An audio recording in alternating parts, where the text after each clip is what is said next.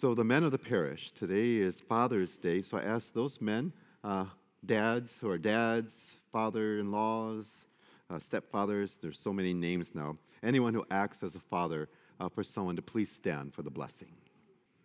Heavenly Father, thank you for the gift of fatherhood and for fathers. Give them the grace to protect us, provide for us, counsel us, and guide us. Our dads stand in your place, O God, until the day we meet you face to face. We ask that you protect our fathers, to guide them and to console them. Renew their faith and their hope and their courage.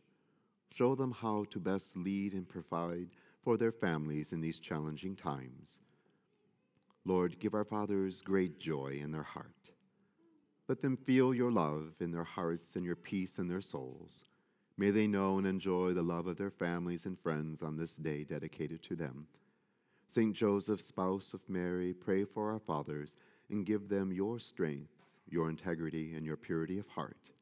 May they never lose heart in their sacred mission and vocation of leading their families to heaven.